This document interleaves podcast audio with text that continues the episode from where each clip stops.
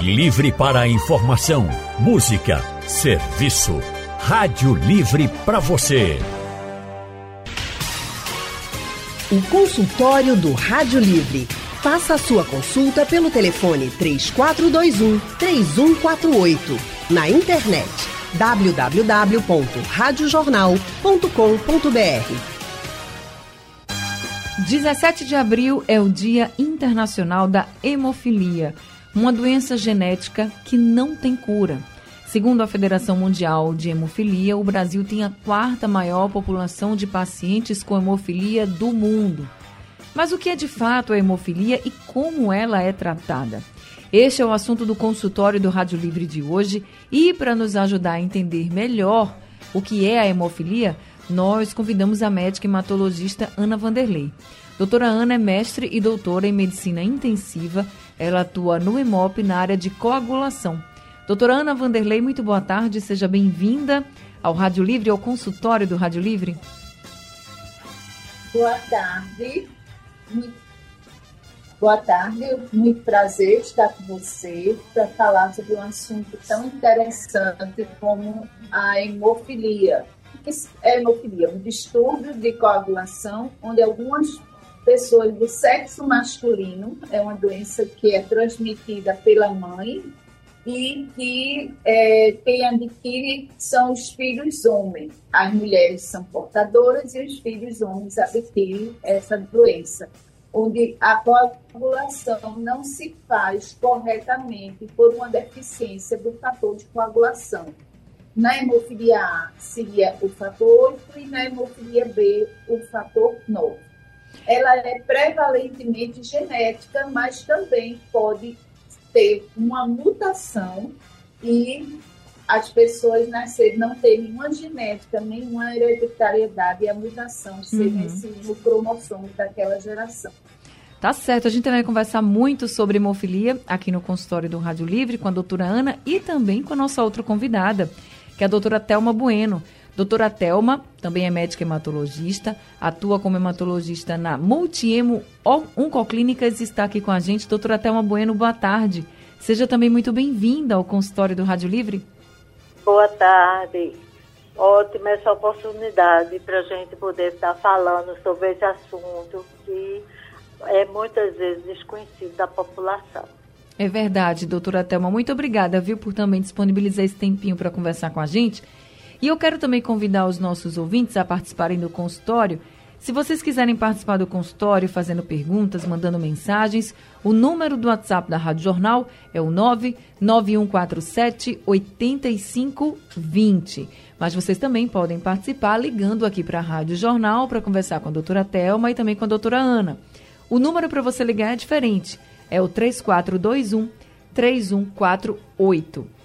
Deixa eu então retomar aqui com a doutora Ana. A doutora Ana disse e já explicou para a gente né, que é uma doença genética que afeta a coagulação e que é mais comum entre os homens. Por que, doutora Ana, é mais comum entre os homens? Por exemplo, se pode ser uma doença que seja hereditária, né? Que passe de mãe para filho, por exemplo. Por que é mais comum entre os homens e não entre as mulheres? Porque isso é uma, é uma, uma patologia que é transmitido pelo cromossomo X da mulher. Então, ela é, a mulher se comporta como portadora e transmite para os filhos homens. E as filhas mulheres são portadoras. Mas existe, em raríssimos casos, também mulher hemofílica. É muito raro, mas existe também. No caso. não, não, pode continuar, doutora, pode continuar. Então, assim, é, é importante dizer para não se achar, encontrar uma mulher hemofílica e achar que está fora do padrão. Mas isso é transmitido pela mulher. A mulher, ela é portadora e é um defeito no cromossomo X da mulher. As mulheres têm dois cromossomos X, né? Então, quando há esse defeito do cromossomo, é só em um e no outro não tem, porque o homem para quem, quem não está entendendo, o homem tem o cromossomo X e Y. X e a mulher. Y. E a mulher tem dois X. Então, se a mulher tem é, defeito, ela pode ter defeito nos dois ou só em um? Só em um. Só em um. Então o outro supre, assim, vamos dizer assim. Por isso que no homem, se e ele tiver. ela é só portadora. Entendi. Então, por isso que no homem, se ele tiver, como é o X e o Y, ele não tem outro para suprir. Seria mais ou menos essa lógica, Não. doutora? Pois é, mais ou menos isso. Também. Tá certo. E quando você falou também que é uma doença que não tem cura, já existe hoje é, pesquisa em terapia gênica para tentar a cura da hemofilia. Ai, que já coisa boa. no Brasil. Que coisa boa. Vamos falar então sobre isso já já aqui no consultório. Deixa eu chamar a doutora Thelma aqui para a nossa conversa.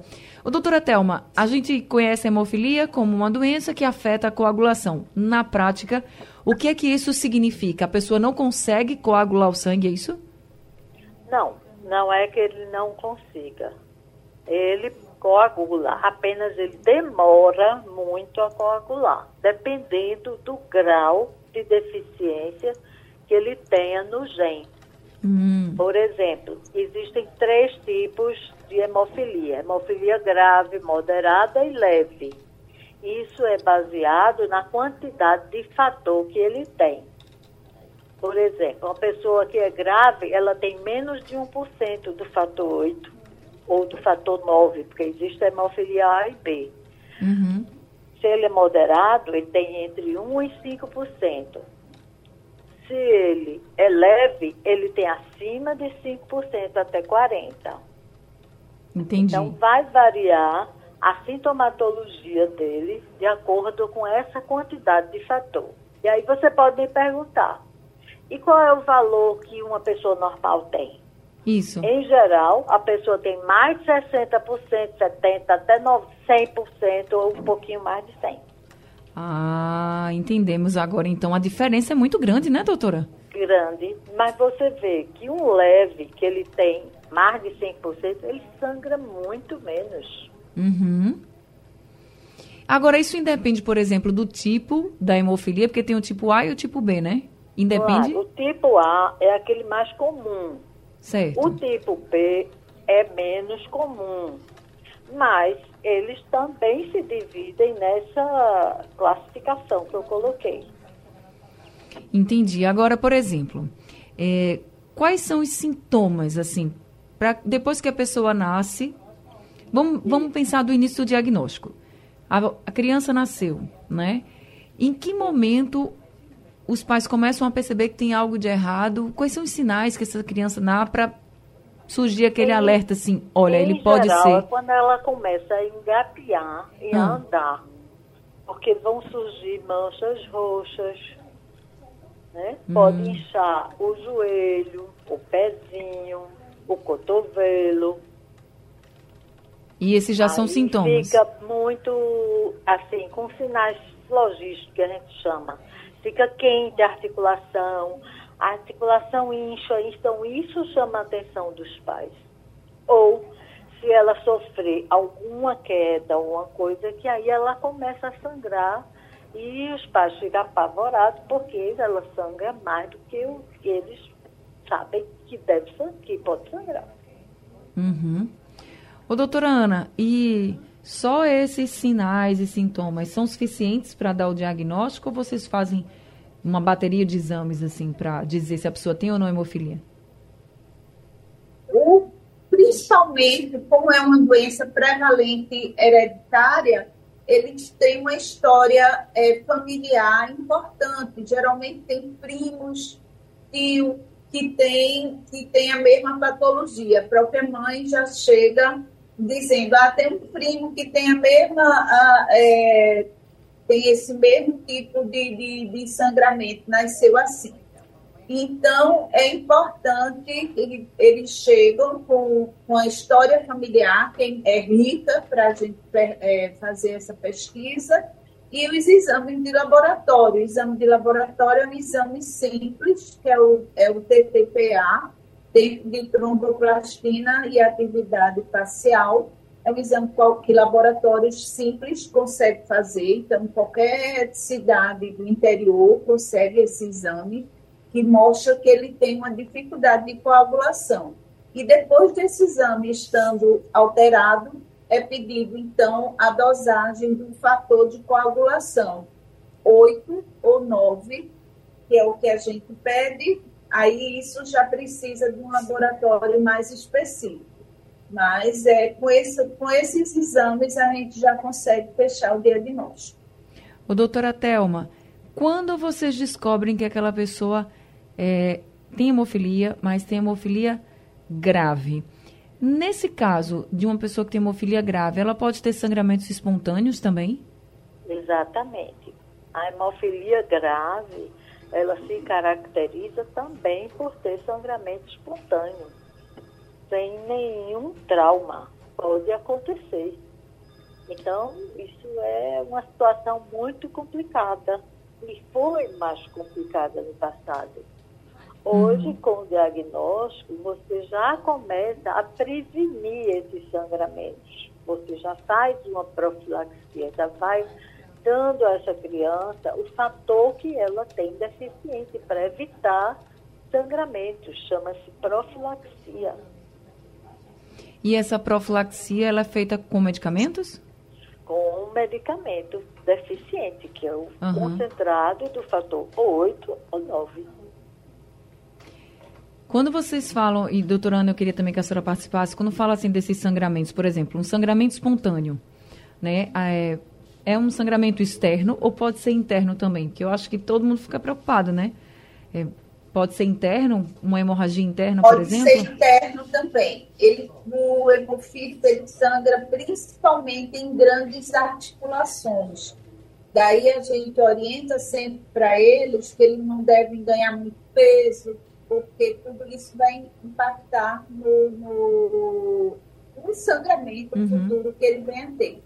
Mas como essa profilaxia que Thelma acabou de falar, isso ajuda muito, porque eles começam a fazer o produto deficiente, que eles nascem deficiente, antes de ter o sangramento, torna quase é, igual a uma pessoa que não tem uma, não tem uma patologia. Entendi. Eu já tenho aqui ouvinte conosco. É a Cleonice de Prazeres quem está ao telefone. Oi, dona Cleonice, boa tarde, seja bem-vinda. Boa tarde, Ana, tudo bem? Tudo bem. Como é que você está?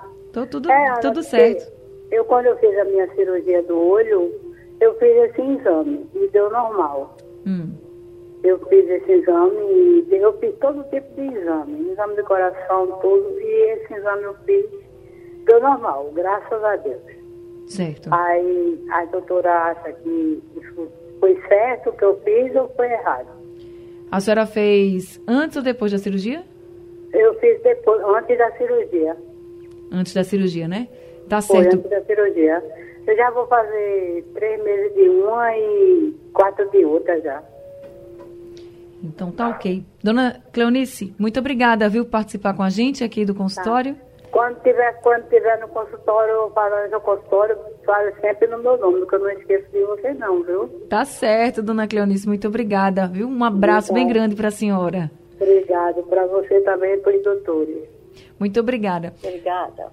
Doutora Telma, essa questão de fazer esse exame, por exemplo, quando vai passar por uma cirurgia, é recomendado de fato para todo mundo? Claro. Os cirurgiões, em geral, eles solicitam Uhum. Justamente a gente recebe muito no consultório pessoas que fizeram esse exame pré-operatório, né? Sim. E que deram alterados. Então, os cirurgiões encaminham para o hematologista.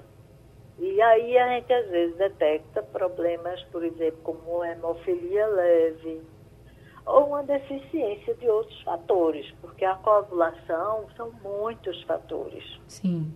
Então você pode ter deficiência na coagulação, não necessariamente sendo a hemofilia, mas deficiência de fator 7 é uma coisa relativamente comum. Então, aí você vai investigar exatamente o que está acontecendo. Se a pessoa não sabe, vai fazer uma cirurgia como a dona Cleonice, faz o exame e aí vocês detectam que ela tem pelo menos uma hemofilia leve, por exemplo. O que que muda, doutora Telma, para aquela cirurgia? O que que muda para aquela pessoa? Muda as recomendações médicas. Se é uma hemofilia leve e ela vai fazer uma cirurgia pequena, talvez não precise usar um fator. Mas se for uma cirurgia de grande porte, a gente vai ter que fazer concentrado de fator para ela. Uhum. Muda muito, né? Já ali na hora, né? Tem que fazer antes. A gente faz uma programação, existem protocolos para isso. Faz uma programação para essa cirurgia, para ela iniciar o fator antes da cirurgia e depois também. Tá certo, tá vendo, gente? Que é importante aí fazer esses exames que os cirurgiões normalmente pedem. Nós estamos conversando aqui com a médica hematologista doutora Ana Vanderlei e também com a médica hematologista doutora Telma Bueno. Doutora Ana, a gente vem falando sobre o tratamento da hemofilia. Para quem tem hemofilia, né, que pode ser feito um tratamento aí de profilaxia, mais preventivo, para que as pessoas que têm hemofilia, por exemplo, se previnam dessas, desses sangramentos internos, dessas hemorragias, desse risco de hemorragia.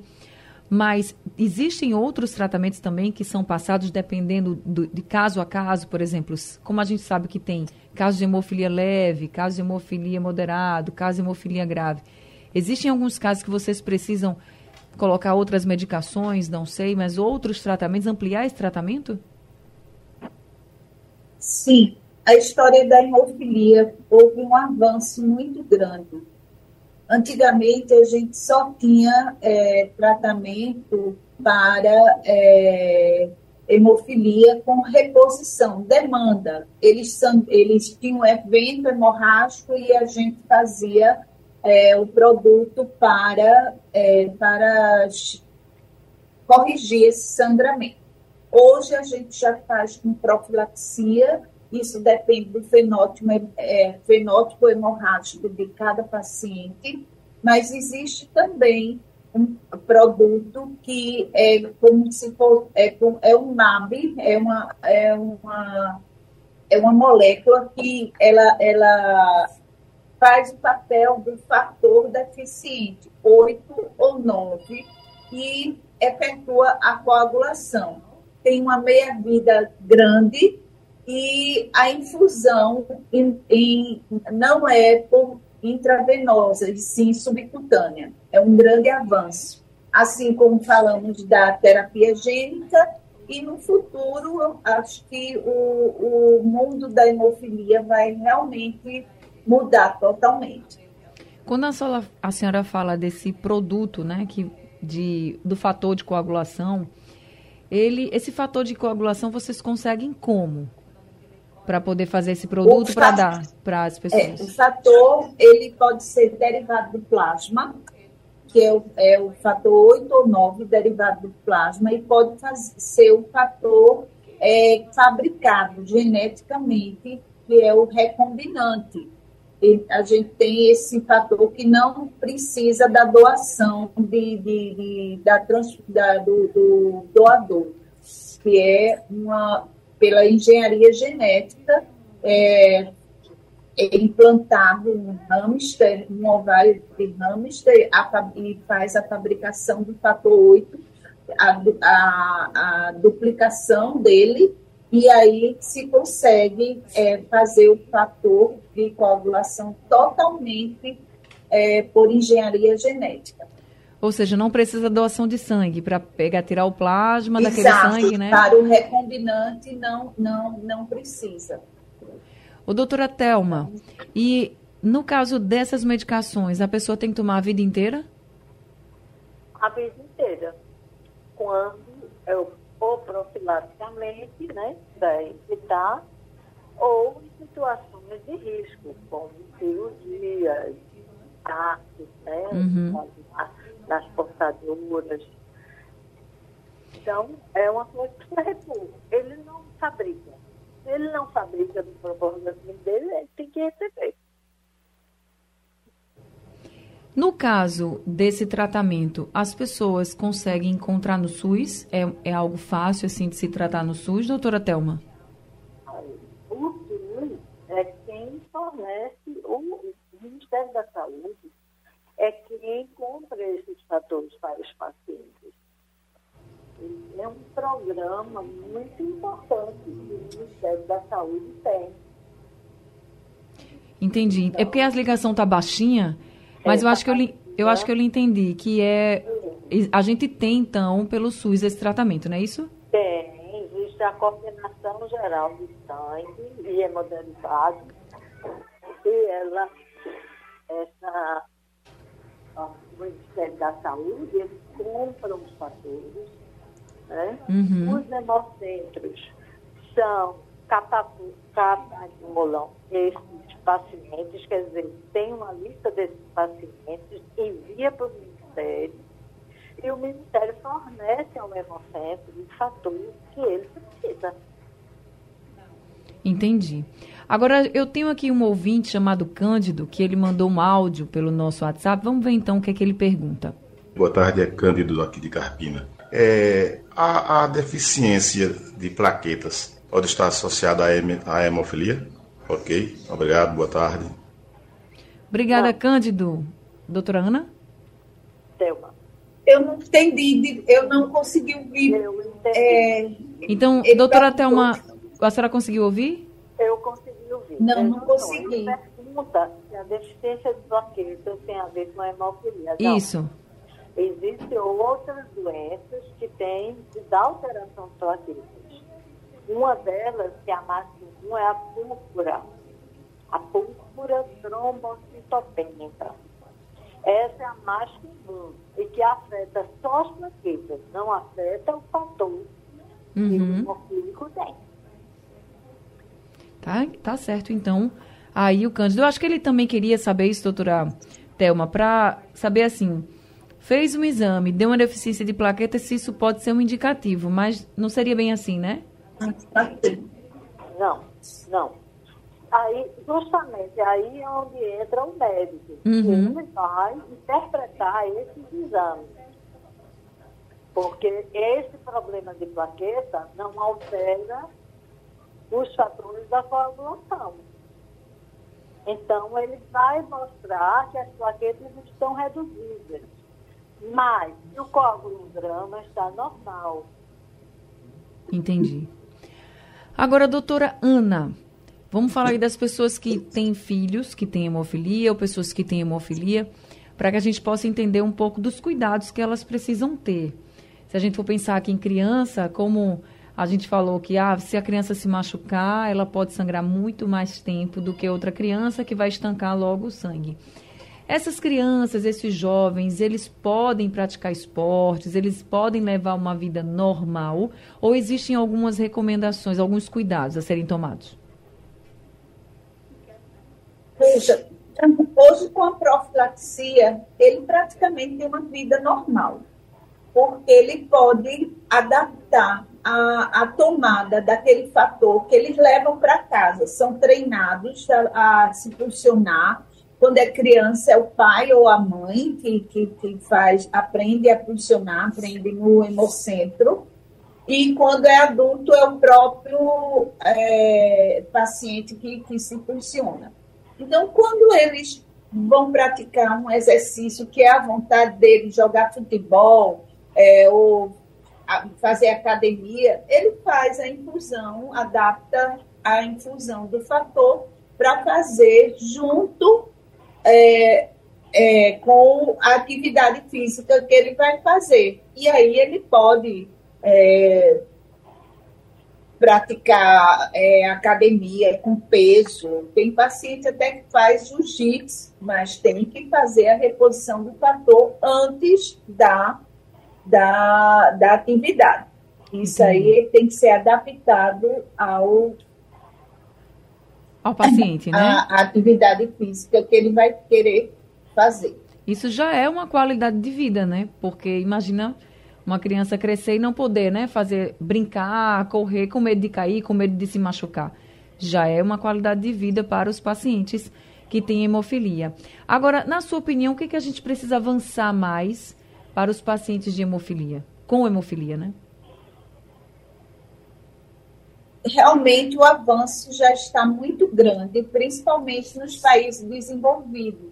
O que, que a gente precisa é, avançar mais? Existem alguns países onde a gente não tem, é, não consegue atingir todos esses, esses, esses pacientes, mas Mas é, aqui no Brasil, a gente já tem quase todo esse avanço e acredito que um hemofílico hoje que começa a sua profilaxia, ou seja, começa a tomar o fator antes mesmo de ter o evento hemorrágico, ele tem uma vida perfeitamente dentro da normalidade com as outras crianças.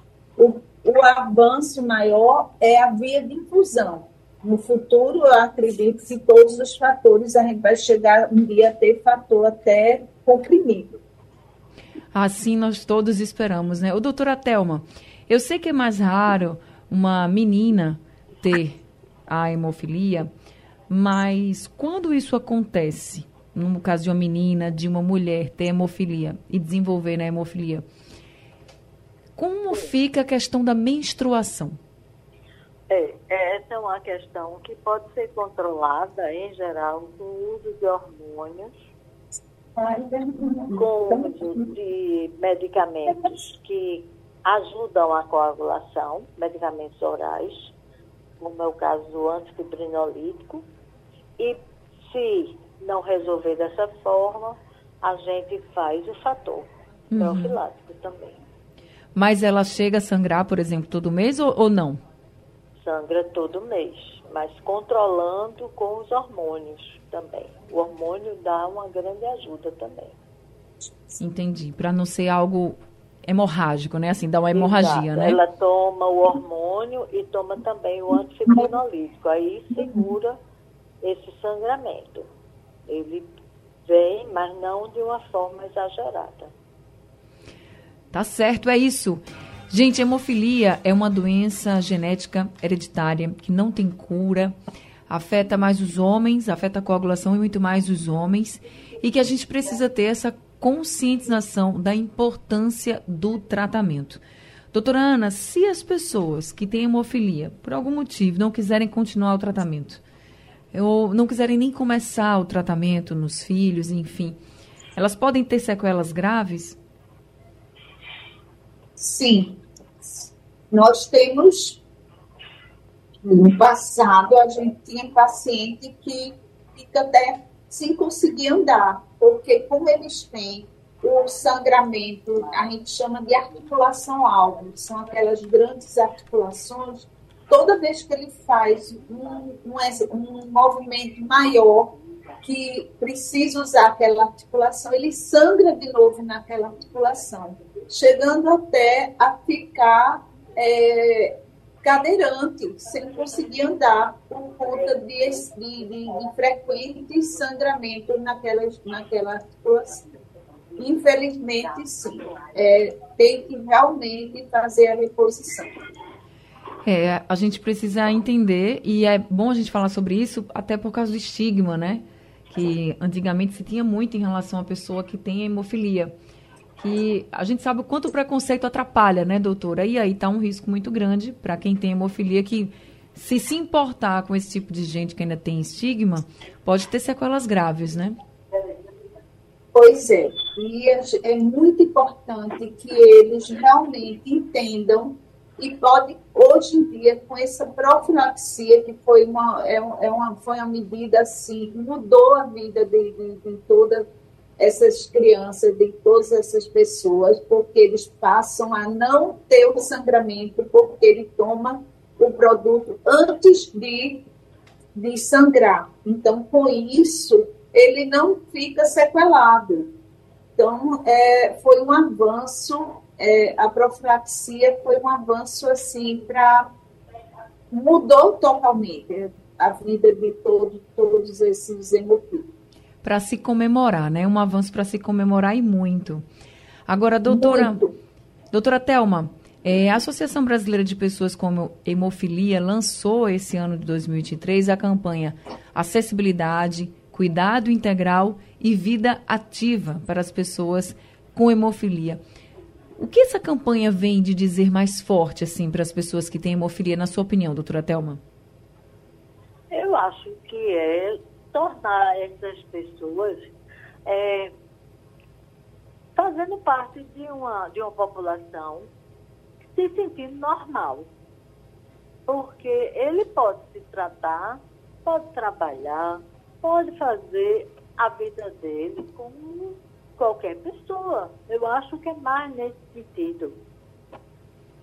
Para que eles tenham, eles se cuidem, né, e saibam que eles são normais, iguais a todos nós, mas que tem uma condição aí que vão precisar tratar, como outras pessoas também têm outras condições que Com precisam ser tratadas, né, doutora? Com certeza. Tem tantas doenças aí que a pessoa convive a vida toda, né? E essa, que é uma deficiência de fator, que pode ser reposto, que ele pode ter uma vida normal, então isso é, deve ser levado, assim, para incentivá-los. Uhum. Eu estava vendo algumas coisas sobre hemofilia e uma da, um dos, dos pedidos, vamos dizer assim, das associações é que fossem criada, que fosse criada né, uma política pública de atenção integral ao paciente com hemofilia. Né, para que ele tivesse acesso a tratamentos inovadores, rede de atendimento de urgência e emergência e de políticas inclusivas para o direito, os direitos desses pacientes. A senhora também acredita que essa seja uma deficiência que nós ainda temos aqui no nosso país? Isso. A gente tem um atendimento tipo assim, multidisciplinar. Uhum. A gente oferece dentista, atendimento psicológico, assistente social, uma enfermeira que faz uma pré-consulta, uma nutricionista, tem ortopedista, tem cardiologista, então acho que tem que ser uma coisa multidisciplinar e que eles tenham esse acesso nessa, nesse atendimento. Por isso se chama multidisciplinar, é o que é preconizado para esses pacientes. É o que todo mundo deveria ter direito, né? Pra, no tratamento. Isso. Tá certo, gente. Estamos encerrando aqui o consultório do Rádio Livre de hoje com essa mensagem para todo mundo, né? Para quem tem hemofilia, para que se cuide cada vez mais, se trate, não pare, para você ter qualidade de vida, ainda mais qualidade de vida. A medicina está avançando, as pesquisas também, e isso é muito importante para que as pessoas com hemofilia possam ter cada vez mais qualidade de vida e rezando aí para quem sabe um dia a gente possa está noticiando a cura, como a doutora Ana colocou aqui no comecinho do consultório, que tem várias pesquisas aí avançadas em busca da cura para essa doença. E para quem não tem hemofilia, nunca foi diagnosticado com, com hemofilia, para que também não tenha preconceito com as pessoas que têm e que defendam os direitos dessas pessoas, que incentivem as pessoas que têm hemofilia a se tratarem, para que elas tenham sim qualidade de vida e todos nós somos iguais. Doutora Ana Vanderlei, muito obrigada por esse consultório de hoje. Obrigada por tirar as dúvidas aqui, explicar mais sobre hemofilia e o tratamento e trazer também um pouquinho de esperança. Quem sabe essas pesquisas aí não avançam mais ainda e a gente possa trazer a cura. Muito obrigada, viu, doutora Ana? A gente agradece demais, doutora Ana Vanderlei. Ela é médica, hematologista e a atua lá no EMOP. E também agradecemos muito a doutora Thelma Bueno, também aqui trazendo muita informação e orientação para os nossos ouvintes sobre hemofilia. Muito obrigada, viu, doutora Thelma? Eu que agradeço. A gente que agradece demais a disponibilidade das doutoras. Doutora Thelma Bueno, ela é hematologista e atua lá na Multiemo Oncoclínicas. Obrigada a todos os ouvintes também que participaram com, com a gente. O consultório do Rádio Livre está ficando por aqui o Rádio Livre de hoje também. A produção foi de Gabriela Bento, trabalhos técnicos de Big Alves e Edilson Lima, no apoio Valmelo, a coordenação de jornalismo é de Vitor Tavares e a direção de jornalismo é de Mônica Carvalho. Sugestão ou comentário sobre o programa que você acaba de ouvir, envie para o nosso WhatsApp 99147 8520.